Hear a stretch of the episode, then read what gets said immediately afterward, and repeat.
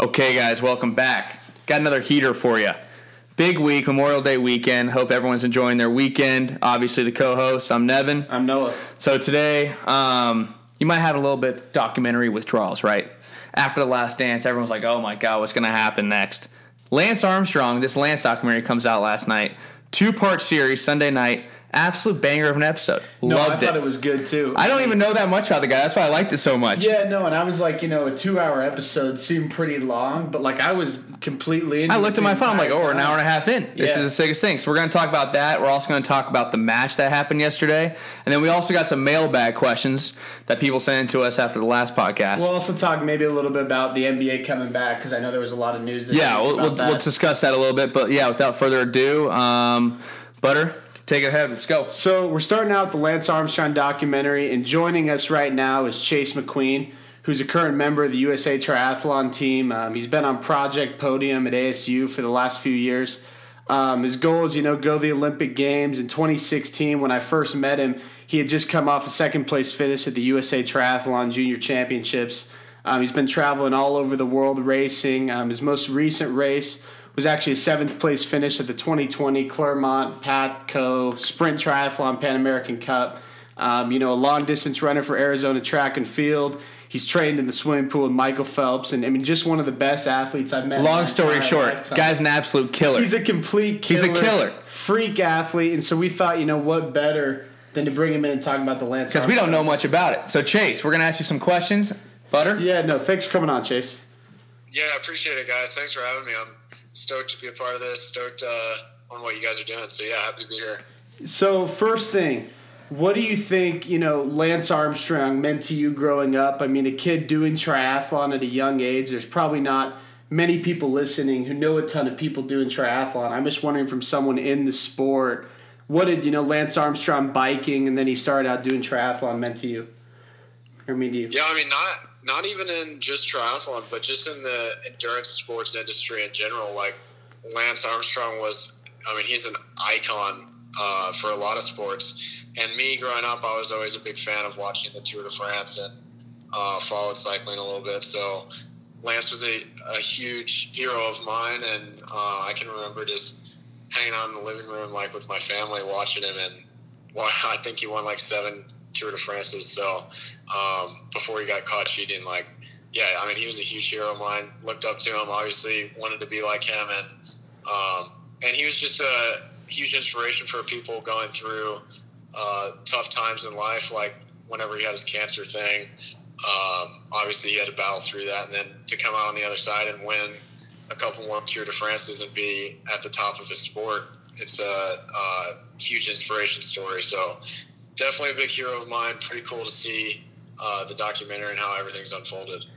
Yeah, no, I mean, I think something that these, like, you know, triathletes or long distance runners don't get enough credit for. I mean, in my opinion, you know, I know a lot of guys in the NBA, all sorts of sports all over, and Chase, I would say, is the best athlete I've met in my Well, these guys, life. you guys run endurance. Like no one, I, I can't imagine doing that. Like putting your body through that. Like just basically no body fat whatsoever. Training every day. There's like a specific regimen you have no, to follow. It's like I'd wake up. I lived with Chase actually my sophomore year, but I'd wake up and he'd be like, "Oh, I just got back from a forty mile bike ride." And it's just like so regular. Dude doesn't have an ounce of sweat on his body. you know, it's like unbelievable. Um, but Chase, you kind of touched on it in the previous question with the cheating scandal. Do you think doping is still prevalent in not only like biking but maybe other endurance sports today? Yeah, I do. So that's, I mean, that's a pretty common topic that a lot of people talk about, um, especially at the top of the sport. Everybody's fighting for that that one percent because everybody's got everybody's got talent. Everybody works super hard, and um, yeah, I mean, if you can find any extra edge, then you're going to try to do it.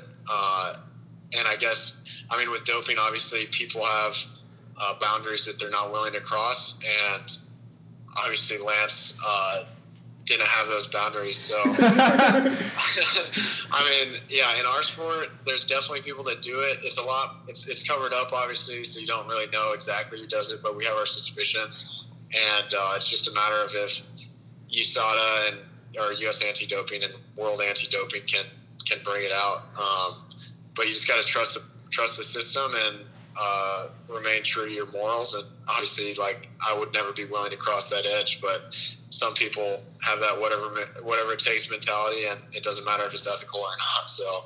Well, it was interesting to me. Yeah, it was interesting to me last night while watching this thing. You and everyone in the NBA makes a certain amount of money. Everyone in the NFL they have like a serious like stat like the lowest salary is like five hundred thousand dollars. In the NBA it's like three million basically. But what was shocking to me was when Lance was staying on the house at Lake Como, and then his like four teammates were sharing a three bedroom, and they were like barely like making it by. I could understand why these guys would do it. Um, do you think that that's one of the reasons why they do it, or is it just com- purely competitive, or does it also have to deal with the money that's involved with the sport? I think it's a little bit of both. Obviously, the competition is kind of what drove Lance. I think because he he just couldn't handle not being the best in the world, and as you guys see in the documentary, when somebody crosses him, he's going to do whatever it takes to get him back. So, um, if he wasn't the very best person, then then he was going to do it, dope, or do whatever he needed to do to be the best person. Uh, so, I mean, I think it's that, but also, yeah, our, any endurance sport almost, there's no, there's no, there's no big money in it. So, um, if you're financially stressed, you're probably going to be a little bit more prone to going over some boundaries.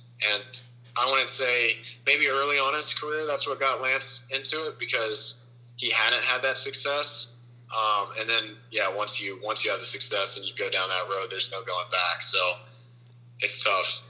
Yeah, no, I know you mentioned the one percent, but like, how much of an advantage do you think doping like would actually give someone like you? Like, I know people talk about you know Barry Bonds with the steroids in baseball, stuff like that. Sosa. But I still feel like you obviously have to be freakishly talented, regardless, to win. But do you think you know? Doping could take someone who's you know ranked you know in the 50s in the world and all of a sudden make them like a top 10 top you know, 5 guy yeah. yeah or do you think it's not that big of a difference no, I, I do think it's a pretty big difference. Um, I don't know if I think you're probably going to see some people that are maybe top 30, top 40 in the world, and then next thing you know, they're kind of fighting for the top spots. Uh, that's kind of the difference, I think. But yeah, I mean, those guys at the top are already super talented, and they've probably had a little bit of success. It's just really that next, taking them to the next level of being the best of the best. Um, so, I mean, I think the biggest thing in our sport is it's not necessarily better performance. It's better you're having faster recovery. So, um, like everything in our sport is about training really hard, being consistent, having huge volume in training, and for cycling and for triathlon, if you can recover faster, then that's going to be a huge advantage because you can get back out the door and keep doing more. You know what I mean? So, okay, yeah. Um, I, I get that. I get that. Yeah. These guys would go ride 100 miles or whatever it is. And then a normal person or an average athlete would be gassed after that and have to take a few days off. Chase, like, a normal person would be dead after biking 100 miles, man. I would not be able to bike 100 miles. it's, it's cool seeing the documentary, though, because a lot of people, I mean, you guys get it because you've been around me or whatever, but a lot of people just don't understand the endurance industry and they don't have a huge appreciation for like. Well, yeah, because I mean, you're watching him bike. Work, you know? You're watching him bike, and it's like he's not going super fast, but he's doing that for like days on end. Well, then I like they talked about it last night. They're like, "Oh, we're going like 60 miles per hour." I forget what it's called, but that amoeba shape that everyone like rides in super close, and they're like they're millimeters uh-huh. apart. I'd be yeah, scared shitless. I would too, dude. I like would that too. would be like how how scary is that? If you've ever done that before, you know, Chase, sure like yeah. Yeah, I mean it's it's definitely scary. You just got to be really comfortable with handling your bike, and um, those guys are so experienced. It doesn't they don't even think twice about it. But uh, to a normal person, yeah, for sure, it'd be. I mean, I'd be scared to even ride with any of those guys because they're just they're touching each other and like very close, and then you're going so fast that it's pretty sketchy for sure. To be honest, I think I would have an advantage in that because I would have diarrhea squirting from my pants. I'd be so scared. It'd be like kind of like a a backdraft thing. Like no one want to get behind me. I'd have at least a couple like extra feet, you know. But uh, yeah, I'd be scared shitless. Um, but now, like, what is your opinion yeah, of? I know there's work and all. I know, uh, like, obviously, there's another part of the Lance Armstrong documentary next uh, next Sunday. We kind of know what happens in the next part all the cheating scandal and everything like that. Um, but what is your opinion of Lance Armstrong today compared to when way back when when you started the cycling and triathlon? Yeah, that's tough, and I think uh, whoever you ask, you might get some different opinions. But for me personally, I would say Lance was such a big hero of mine that I, I, I, I mean, I idolized him. Like I totally loved this dude growing up, and then when all this stuff came out, I was raised where obviously um, like ethics and morals are at the forefront of everything that I do. So I was like, wow, this guy's just a total douchebag. Like if he would, if he's willing to cheat to be at the top of the sport, like that's not somebody that I want to be a fan of. You know what I mean? So yeah, I yeah. Didn't even pay attention really at all to him, what he was doing. Um, but now that he's like, I mean, there's been so many news articles and interviews and uh, documentaries, and you kind of see like he kind of regrets it a little bit, but he he won't admit. I, I guess he won't he won't admit that he regrets it, but you can tell like, yeah, I feel bad. I made a mistake. He's apologized. Um, I think he's he's suffered some pretty big consequences, obviously, and it's it's hurt his family, it's hurt his life. So, uh, I mean, I, I wouldn't say I'm a fan of his, but I definitely appreciate the apology and like I I enjoy watching this stuff now because it's just such a good it's such a good story. So it's tough. All right. Well, dude, we appreciate you coming on. I mean, obviously, Nevin and I were a little bit out of our element with this whole cycling. Yeah, we thing. just wanted someone with. And I'm sitting there take. watching last night, and I'm like, "Holy shit!" Like, I don't live with the top dog in the triathlon world one whole year. You know, I got to get you on the call. So I really Yeah, I appreciate, you coming on. it. Chase, good luck in all your future endeavors, man. Really appreciate it again, and uh, yeah, man, thanks for calling in, and we'll, I'm sure we'll talk to you soon. Yeah, thanks, bro. Appreciate it. Keep up the great work, guys. Appreciate Talk to it. you later. Thanks, man. See ya. All right, so you just heard from Chase McQueen. Interview is fantastic. Yeah, well- I learned stuff in there. Like I, I mean, obviously we're not cyclists. Like I run in the morning, but like I'm doing like a two and a half mile max. But we do want to touch on like our, because from his perspective as like a triathlete and a guy that cycles and does his huge endurance races, he looks at the documentary a little bit differently. But we also watched it, and it was kind of interesting because we didn't really know half the stuff. What was your biggest take from the doc? Um, you know, my biggest take, you know, in contrast kind of to what Chase said, because Chase, you know, I think being in that sport, you, I mean, I don't know if he would be willing to say it, but I think he probably has a little bit of a hatred towards the dude. Like, Probably. he probably has, like, you know, he, Chase has the opportunity to do this. I mean, he's got sponsorship deals, he's in contact with doctors. He could cheat, right? He could cross that boundary and all of a sudden be Michael thrusted- Ferrari, man. yeah, no, he could all of a sudden be thrusted into like the top guys in the world. Yeah. And he chooses not to do it. And so he probably looks at Lance and, you know, hates him. Now, for me, I kind of looked at it as Lance had the, you know, had the mind state that if he doesn't do it, he has absolutely no chance to win. Yeah, I would You agree, know? and I also think it came a little bit from his upbringing because his mom like let him do whatever like she wanted him to do. I guess like whatever he wanted, he was allowed to do it. Obviously, he had like a rough dad, the fraternity paddle thing, which I thought might have been a little overblown. Um, but yeah, when they open up the documentary and all of his former teammates are like, "I cheated, Yeah, I no, cheated, they all I cheated," they, every then. single one of them said it, and I didn't know it was that full blown. Like I've knew, like to be honest with you, I only know two cyclists: Lance Armstrong and Greg LeMond. And the only time I knew the other guy was about was because they made a thirty for thirty about him, Yeah. and how he hated No, cheating. Lance is the only, I mean, the average sports fan only knows Lance Armstrong. oh yeah, of course, That's it. Yeah, and we're not the average sports fans. That's No, why we know these other guys. But like, I was just shocked about the depth and how far it goes, and how everyone knew it was happening, but no one was coming out and saying it. Well, dude, you got to look at it the perspective from that guy who ran the international committee, where he's like, "We finally have like a star in this sport. Yeah. people are watching worldwide. People in America are People watching. in America are watching. I know this guy's doping, but so are a ton of other people. You can't even blame that guy. He's just a smart businessman. I Yeah. think they're painting him out to be like he's some corrupt dude. It's like no, I don't think so. Especially when Lance, like, I knew he had the testicular cancer and everything. But to see his pictures and how skinny Like and death. how near death, when the doctor comes on and goes, Yeah, we said he had a 20 50% chance, but that's just to give him hope and to fight through. I don't actually think that he had a, a, real good chance, especially when you find out you're in stage four already and your entire lungs are covered, your kidneys, you're coughing blood. Like that's a scary thing. And from winning it in 1996 to the next year, no one even wants to touch you.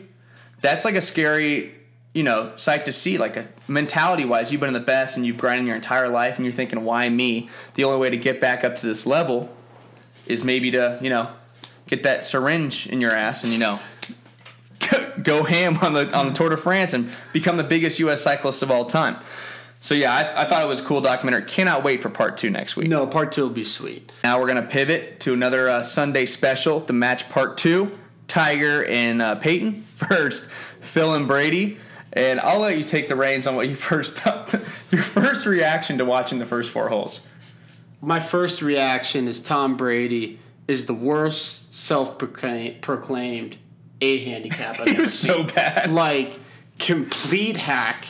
I mean, outside of the one shot he hold on, the seven, fairway, yeah. Where, but you know, if Barkley is like on the phone saying, "Hey, you know, if we play, I'm going to give you strokes," and Charles Barkley might have the worst golf swing of all time. The hitch is really bad. Yeah, I mean, it's really bad. Uh, but you know, honestly, I thought it made you know the average weekend golfer feel pretty good about themselves. Like Hunter was watching it with me last night. We were watching the recap and stuff after I'd already seen the real thing, and he was like, "Dude, like." Watching this, it makes me want to get back on the golf course because you look at Tom Brady out there hacking it away. He had the shanks for a couple holes, you know, and he's like, you know, he was he playing no fairway shame. to fairway almost. Yeah, and he had no shame in it, and I think it was great to see. I mean, that's what makes golf such an awesome game the guys like Phil and Tiger can play with Brady and Peyton Manning, and it's still like fun. I mean, that's not something you can say about many other sports. Yeah, like there's no way that Tiger and Phil could go out on the football field and have fun with those guys. There's no way. Could you see Tiger Woods running a go route? Like, no, it no. just wouldn't happen. With those calves, it would just be stupid. I mean, that's what it's chicken legs. Tiger Woods in shorts kind of scared me a little bit. Have you ever seen him in shorts before? No, he's only been working upper body, clearly. Oh yeah, I mean the Navy regiment. That's why his back was all screwed up for so long. My favorite thing about it was the banter between all the players. Um, Peyton Manning. If I'm ESPN, I'm pulling up the Brinks truck right now to get no, Peyton Manning on Monday Night Football. the way he goes dude. back and forth, like Tiger is Tiger. He's kind of a weird guy. He's just so competitive about everything. He had a little bit of banter in there, like oh, that's to hit the fairway on hole seven when they were like on hole three when Tom Brady's just shanking it everywhere. But Peyton in the beginning, the lady, the girl Amanda, the sideline reporter goes, "Oh, who would you want to have? Or uh, who do you think Brady's caddy would be?" And he goes, "You know, probably Gronkowski because he does whatever Brady tells him to do." Or I'd pick like Nick Foles or yeah, Eli yeah. Manning. Like saying like he wanted just to mess with chirping Belichick, Belichick like just chirping at him, and Brady just stood there like I had no idea what to say. You know. Um, Got to get Peyton Manning on some type of broadcast somewhere. If you're going to pay Tony Romo, how much was it? 17 million? Yeah, ridiculous amount. Peyton Manning career makes Tony Romo's career look minuscule. Oh, Could yeah. you see Peyton Manning and Joe Buck on like a Fox? No, I oh, think it'd be fantastic. Oh my god, it'd be awesome. Also, the Brady split his pants. That was a whole like that that was the funniest thing I thought of the entire broadcast. He, he holds it in from 7. His entire like microphone flies off when he's swinging. He goes up to pick his ball, and just this is when you know Brady's not having a good day. The entire world sees his ass crack. Basically, it just splits right down the seam. Like Tommy boy. But what do you think about the weather? Like, what what's what is with that? Uh, I mean, it sucks. It was raining. I mean, anyone who's played a lot of golf knows like playing in rain is no yeah. fun, especially you know when it's two guys who are pretty much weekend golfers trying to play with the best golfers the world has maybe ever seen. Number one on and another top TV. five guy. Yeah, like on national TV. It sucked for them, but I mean, I just thought you know, having everyone mic'd up and stuff. I wish that's how golf tournaments were always, to be honest. You know, um, with people talking back and forth, the players, you know, walking through their shots. I mean, it made it like super fun to watch. Um, you know, and that's why I think, you know, all these sports coming back right now during quarantine without fans might be a little more interesting for some people. I mean, we already co- covered, you know, the UFC fight. That was awesome. You can hear, you know, every hit way harder. were brutal. Uh, and so, I mean, I thought the match was cool. I mean, obviously, it's awesome how much they gave to charity and stuff. And Dude, Tiger, like he's playing in a month and a half, I think, is his first. He was hitting the shit out of the ball. He had every fairway. No, he was, dude. He I mean, was like he was banging it. Putter, obviously that comes with more practice, but like his fairway game, like his irons and his driver was he was nice. Phil, I mean, he was all over the place, but I I thought it was funny the way Phil talked to Tom.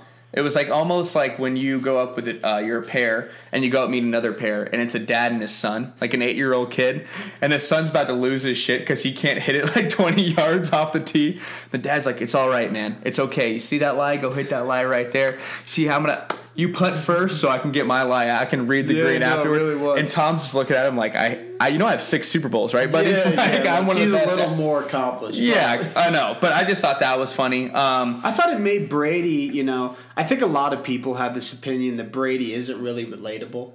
yeah, And I think it helped him with that. I think it made especially in him, the back nine. Yeah, no, and I think it made him seem, you know, more human. He was cracking jokes.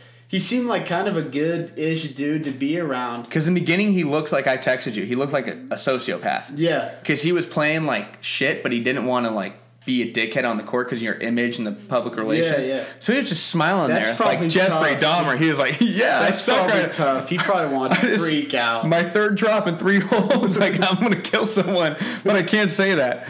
Charles Barkley, by the way, I want Charles Barkley to do every broadcast of all time. Every sport. You, could you imagine him doing a, a boxing broadcast? no, it'd be hilarious. being like, "Oh, these two little five three guys are really swinging out there, but I could probably beat them up." like that's what Charles would say, things like that. But uh, if you guys enjoyed the match as much as we did, because we thoroughly enjoyed it. I mean, we're big, both big golf fans. Yeah. And on a Sunday afternoon, what's better than like kind of snoozing to watching a golf tournament, you know? But I love the banter. Um, it was awesome. Hopefully they do a match part three, which I think they're going to do. I read about it today. But I think we're going to go a little into the uh, our favorite sport, little NBA talk. Yeah, so I mean, some big Lot of news, rumors. some Yeah. big news, kind of ish in the NBA. I know they haven't come out with like a super official announcement, but they did come out. The NBA came out with the announcement that they're trying to make this whole thing in Disney World work. Yeah, so we've been we've Um, been kind of ahead on this because we've been saying about three podcasts back, four podcasts back. There was two sites. It was Vegas or the Wide World of Sports, ESPN In Orlando. In Orlando, they should just hire us ESPN because we knew this way earlier. I'm telling you, we knew this was going to happen. If they all fly there, they have multiple courts. I think they can get the testing done. The way the country's kind of opening back up. The thing is, what do you do when they? I think it's going to happen in late July. Do you play some of the season or do you go right to the playoffs? So yeah, I mean, I've heard a couple different options. I mean, I don't know if you saw the Stephen A. Max talk about, you know, Max and Jay Williams thought that they should do the seven and eight seeds should both be like single elimination game, yeah. games.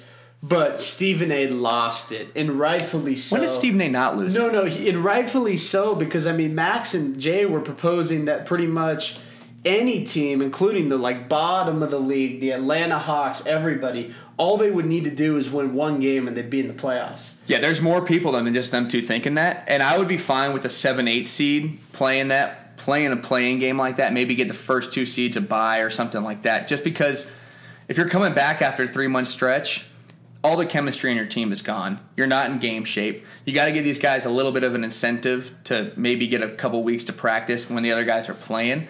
I'd be fine with that, um, especially when you're a seven eight seed. I mean, in the West, you look at it, the bottom two seeds aren't nearly as good as like the rest of the six. In the East, the same exact thing. The eighth seed, every, seven and up is basically already taken care of. So yeah, uh, my thing, I don't know if the owners, if you're an owner of like, we'll say, what the Kings, and you're a couple games back, and you think you had a chance to make the playoffs, and you don't even get a chance this year. Do you even want the NBA to start back up?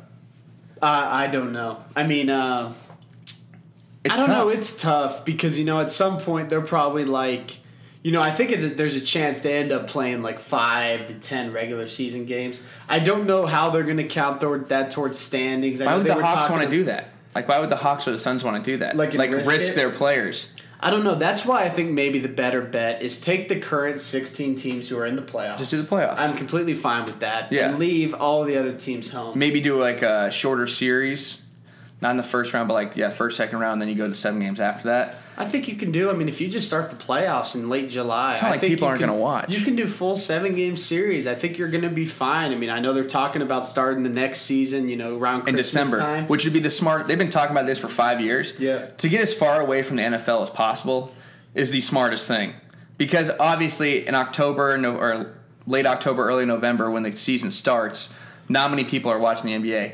people are trying to make pushes in the playoff race in the NFL. NFL's a top dog in the sports world, the, at least in the United States. You don't want to even compete with that. So if you start December, a couple of teams, you know, you don't want to watch Jacksonville versus freaking the Colts when the Jacksonvilleers won two games next year, you know? So you instead you want to watch maybe Lakers Clippers, something like that. Some with bigger stars, and you can pull some of those viewerships away from the NFL. I think if you do that, baseball's in trouble because when it goes into late July, I think baseball's already in trouble, but that would they're blowing even it right now. They're Yeah. literally blowing it. You guys got to come up with a deal because that is one of the probably the sport. Everyone's already far away on the field as it is. The fans don't Exactly. even. You know what I mean? The like the fans fans don't, don't even matter. go. The fans don't go to the postseason. Yeah. You look at a Marlins game. Me, you, and a bucket of popcorn is about half their freaking fans. so I don't understand why they wouldn't like just try as hard as possible to get They'll let you bring like your dogs in there. dog night, which I would love to go to a dog night. That'd be fun. But uh, yeah, that's what we think on the NBA. I do want to go in. Shout out to the mailbag. We opened it up last week. We got, a, a few questions. got a few cool questions. Um, we'll start with number one. With all the different sports documentaries coming out, which one are you looking forward to the most? We already talked about the Lance. Um, and then what do you hope it goes into? So Tiger Slam, it came out last night on Golf Channel, didn't it? I, I think so, yeah. It did. I have not seen it yet. Now, the Lance documentary, I want to answer it with that because I already saw the first episode and loved it so much. But if the Tiger Slam documentary is done well as a golfer, Yeah. I think that could be awesome. It's gonna I'm awesome, worried yeah. it's not going to be done that well because it's the Golf Channel. Well, yeah, that's the thing. But I mean, if it was like an ESPN Like big if 30 for 30 about does it? Tiger Woods, Oh. it would be badass. Yeah. Also, when you're doing the Tiger Slam, I wonder how much Tiger's input is in on that documentary. Like the Last Dance, people were freaking out. Um, obviously, Michael Jordan had to okay it, so he had to okay the final product. It was a little bit of a Jordan Puff piece. I'm not going to. It lie. was. It was I- angled. We didn't talk about this on the last documentaries because honestly, I have only great things to say about the Same. Last Dance. But as somebody who was never really a fan of Michael Jordan, especially if you were alive in the 80s and 90s and you were a fan of like a team who was against him, Yeah. and you dislike Michael Jordan, which there's a lot of people like that. oh yeah. Um, I could see how you could watch that and be like, "Look, this is a Jordan Puff piece. Everything great about It's a Jordan." Jordan circle There was piece. very few negatives, really, about. Oh yeah. general. Oh yeah. So that's like the only thing I have to do with the Tiger Slam. But I don't know about you. I like documentaries, like especially this Lance Armstrong one, which I don't know anything about the topic going in. So the Bruce Lee one, like I know who Bruce Lee is, but I don't even understand like No, yeah. what his career was like. I know he died early, but I'm really stoked for that one, um, especially because McGregor loves Bruce Lee. Be water, be water, baby. Um, second question. As sports slowly return, what do you think the impact of having no fans will be on home advantage teams or teams that have a huge 12 man slash 6 man backing? Who do you think has the most diehard fans? Two part question. Okay, first off, the first part of the question, I think realistically, this is going to sound bad. I think the second that arenas are able to open to the public again, they're going to be full again. Oh, yeah, I, no doubt. dude, I mean, like, you know, I was in Phoenix this weekend, like out at Old Town. People are out. I didn't even go out, but I'm looking around and these bars are packed. I just don't think that many people care anymore, and it's pretty sad. I mean, we're work. I'm working still at least. Yeah, it's- wearing a mask at work and stuff. But all the customers who come in, none of them are. And I think you know, if there was an NBA playoff series in Phoenix right now, It would be sold out. it would be packed. If they would let it to be sold out. I Which they think probably wouldn't. in baseball, home home field doesn't matter till the postseason, so I'm not worried about that. Basketball wise, it'll be a little weird. Um, some teams do feed off the energy a little bit more, and you're just going to be more of a who has more talent thing than home court. But I still think that like the teams that are supposed to win usually win. So I don't think the home court has like it's not like a college football game Yeah. where you have a tremendous advantage, or even like a college basketball game where you go to Cameron Indoor, McKale, not even, not Pauley Pavilion anymore, but you know these different places where the fans are rabid because they're just a bunch of college kids. I think it's a lot different than that. But who do you think has the, uh, the Most diehard fans? And if you say the Utah Jazz right I'm now, going to. Okay, okay, because I was gonna be like, oh my I'm god, my other squad though. the Seahawks. I think since the Seattle Supersonics left Seattle, Yeah, the Seahawks games and the Seahawks fan base I agree in. Seattle is probably the most diehard. in the NFL, And the people will get it messed up like we didn't have a massive fan base during the bad years. People think there's I mean there are a lot of Seahawks bandwagon fans, but I was at Century Link when Matt ha- or it was called uh, Qwest Field back then. Yeah. Same place. When Matt Hasselbeck was out there well after our little Shaun Alexander? run. No, I mean after that, like when we had, you know, Oh, you guys were terrible. a bunch of bums Yeah. out there. And the game, I mean, every game was still sold out, packed. I think Seattle, the twelfth man. I mean, we ta- the twelfth man was in the question. That is the twelfth man. Yeah, it is the 12th man. That's I think there's two stadiums in the NFL at Century Link because Century Link is so cool built. It kind of funnels the sound in, down. yep. And it's really high on the side. I like I love watching games there because especially like a Monday night football game when they have the decibel thing going off. Yeah. That and Arrowhead and Kansas City. I agree think those too. are the, the two big ones in the NFL. NBA is kind of weird. If you even mention Los Angeles, I would not even No. not No. even like take you Absolutely not. seriously whatsoever. I think the smaller market teams, like Milwaukee's fans, get after And- it. I mean, yeah, Utah, Utah, gets yeah. after it. Boston fans are just a bunch of drunk guys that like throwing beer at people. Yeah. So the I'm thing about, about that. LA, and I'm not gonna. I mean, obviously LA has a massive fan base, but a lot of them, I would almost say the majority, are very casual Laker fans who simply feel like they're fitting into a social construct by wearing a Lakers jersey around. I don't think. I think if you go to Staples. Most of the people there might have quite a bit of money and don't know the first thing about basketball. Yeah, I You would know say I mean? Oklahoma City fans get after it. Yeah. I just like the Milwaukee fan. Like I like the smaller market teams really, really get after it. There's also fans like in Philadelphia who just hate the Are other crazy. team. Like Yeah. they just don't like them. Um, but yeah, I think that answers that question. I would say Philadelphia is one for both sports. I mean, both Oh, the they- yeah. Eagles and the Sixers. Pittsburgh. Yeah. Pittsburgh gets after it. Yeah. Like I guess Pennsylvania just loves their sports. But uh, the third question, I, this is my favorite question out of all of them because we're gonna have probably way different answers. If you had the chance to watch any single sporting event in history, what would it be? And you can go back in time. The anonymous writer put Jesse Owens winning gold medals in '36. That's a huge moment, obviously, and I think it was in Germany. Huge. I mean, the Nazi Party was about to take over. But what would yours be? I have two. I kind of cheated. All right, you go first. Me go first? Okay. So first, um, I had to do an Ali fight. Muhammad Ali, Joe Frazier, fight of the century in Madison Square Garden, 15 round heavyweight bout. People were crazy about this fight. It was the second one. They had a trilogy. The other one was the uh, Thrilla in Manila. But this one was awesome. Joe Frazier barely beats Ali. They're both in their prime. Great, great fight. I would have to go see it. I just wanted to go see an Ali fight. The second one, this is off the beaten path a little bit. And people are going to be like, what the fuck are you talking about? 2012 UEFA Cup semifinal, Oh Barcelona against Chelsea in the Camp Nou, which holds over like 120,000 people. Chel- I'm, um, I know this game by heart. I didn't write anything down about this game. When I witnessed this game, I was jumping up and down on my couch at home. The second leg, Messi's on this team. It's probably the, one of the best teams of all time Barcelona's ever had. Chelsea goes down to 10 men because John Terry gives Alexis Sanchez, if you don't know who that is, just look up Chilean baby. don't. And don't no, no, you people do. International listeners do. Look up Chilean pussy or baby and it'll come first thing comes up. Alexis Sanchez. Knees him in the back, he gets sent off. We're on the ropes the entire game. My boy Fernando Torres bolts it at the end, one on one with the keeper. The, the announcer's going, Torres! Fernando Torres! Freaking out. I'm jumping up and down on my couch, and he drops, he goes past the keeper, drops the goal. I would have lost my shit if I was there. I would have probably got jumped in Barcelona that night for wearing all my Chelsea gear. I don't care. That's the other moment I want to be to. Top it. All right. Uh, my first one, I'll go two two. okay. My first one, I would say 21 year old Tiger Woods, 1997, wins the Masters.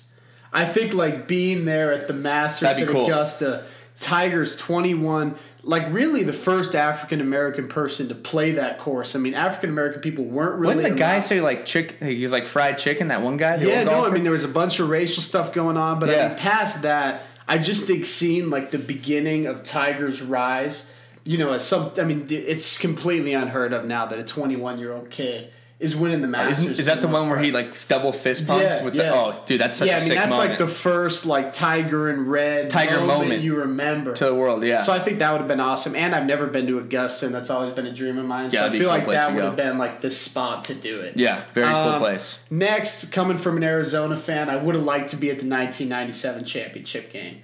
Yeah, You know, uh, against Kentucky, obviously. Arizona wins the national championship. We've been trying to get back there since. Can't physically do it. can't do it. I wish we had a time travel machine though, because I Oh, would go and just like, awesome, yeah. oh my god. But those are my two. I mean, the Arizona one obviously isn't like super, some super memorable thing outside of for Arizona fans. Yeah, yeah, but, like they're not other people's. It's yours. So Right, I respect it. I respect exactly. it. And the uh, the last question: best and worst jerseys in the history of the NBA. So this one's gonna ruffle some feathers, I think. Because how many do you have for worst? I got a couple. I got a couple too. Do you want we want to go your one, my one? Yeah, you go. So my first one is the Toronto Raptors jerseys With the Raptors with the on raptor on you it. don't like them. I think they're so cartoony and hideous. I just don't like them. Like, what does the raptor ever have to do with Toronto? They find like Uh, raptor bones up there? I, I don't know, but I think those jerseys are kind of dope. See, that's what I'm saying. They split. They split. Uh, you know, opinion on that. What's your number one? I would say one of mine is the red old Pistons jersey Oh, I that know you would talking- see like Grant Hill in. You know, like Yeah. during the Grant Hill years in Detroit. Yeah, I just don't like that color red, to be honest. And like just the writing and the little like what is it? It's like some sort of little horse they got coming off the it. piston. Yeah, But I don't know. that- Is it a don't- piston? I don't know. I thought a piston was on a car. I didn't think a piston was a horse. If they were So- like the thoroughbreds, it would And, be and sick. now, I mean, honestly, modern day Pistons jerseys suck. They're not that great. Yeah, So- I don't know. Um, number two, I have the T Wolves jerseys when Garnett was there. Not the black ones because the black ones are cool, but like the blue ones with the weird etching on the side and like the T Wolves across, and they had the weird lettering. I don't like those. Even though Garnett was a baller, I just don't like those. Who do you have at number two? Um, look, man, I'm looking right now. I I don't really have a second one to be honest. I mean, How about the new Hawks jerseys? the new Hawks. Oh, so we're talking new and old. Yeah, I'm, I'm, I went like because I know they said or at least the '90s in the mailbag question, but I I looked in. I like a lot of '90s jerseys. Here's something I have to say. I've always thought the Spurs jerseys. I get they're classic. Yeah, I've never liked them. They're not great. Like you I don't like the colorway. You can't just do gray and white for like your entire time. Like I mean, and it's boring. Their So logo do you like- sucks. Do you like the Brooklyn Nets jerseys? I kind of do like. I don't those, like though. those, dude. I don't kinda like black jerseys. I think they're kind of clean. It's like Jay Z owns the team. If Jay Z owns the team, that's the. Not jerseys anymore. I think he sold his partnership in it. Okay, but The new Hawks jerseys, though, those things are ugly. Yeah, no, looks like are. Gucci print. They are. Like they try to be like to Atlanta or Yeah. something. I don't know. Yeah. I also have the the new Memphis Grizzly jerseys, the blue and the yellow, like the Uh-huh. Grindhouse jerseys. now one of my favorite new old jerseys Was the Grizzlies. is that Grizzlies The Vancouver. Grizz jerseys? Those were The sick. Baby blue and the red ba- etching, the teal side. thing, and the Bears coming over. Yeah. That was hard. Um, but we'll go to best jerseys now. Okay. Uh, do you want to go your first one? Because I think I know That, it's going to be. that's my first one, and then also obviously I think the Mountain Jazz jerseys. so I, I. I didn't put it in my list because I But knew. you know you like them. I do though. like them. They're fire. They- I do. Uh, I think, you know, the Jazz, I get. We took the idea from, you know, New Orleans with the Jazz. Our name makes no sense. it doesn't. But a lot, a lot of names I, don't I'm make sense. upset they went away from, like, I mean, the whole mountain thing is what is Utah about it. And now they just got the dumb music note. I do like the I like sunset the, unis. I like the music note too, but like I, I appreciated them bringing that purple one back. Wait, you don't think the Mormons like jazz that much? nobody's listening to jazz Unless bro. you're in New Orleans, Right, Unless you're in the French. Quarter. Um, I my number one or my top two were the '90s Suns jersey, the purple Okay, ones with uh-huh. the, the Right. sun coming across the Yeah. star. way better than their current jersey. Oh my, the, the new ones. Like, why don't they just bring those back? I don't know. Those are so like the Charles Barkley era and Kevin Johnson. The second one I had was the Rainbow Nuggets jerseys. You- those are Those the are hardest. too. Those might be the hardest too. uniforms of all time.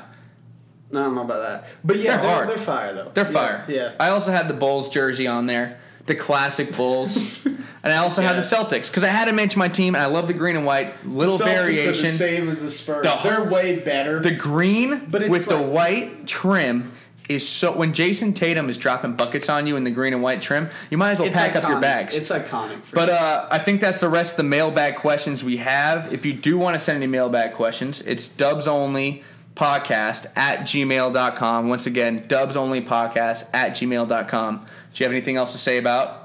The mailbag, mailbag. I, I don't. I mean, we're happy we got some mailbag questions this week. Yeah. Uh, this is a segment we want to keep doing in the future because you know it allows our fans to be a little more interactive with it. Of course. Um, do want to appreciate Chase getting on the interview with us today. Uh, awesome guy. Little insight on a lifestyle we don't really know about. Next week, obviously, we'll be back Monday. Butter, do you have anything else to say to the listeners? No, we hope El Perez is listening though. El Prez. Yes. Give us a listen. All right, guys. Thank you so much for listening. We'll catch you next week.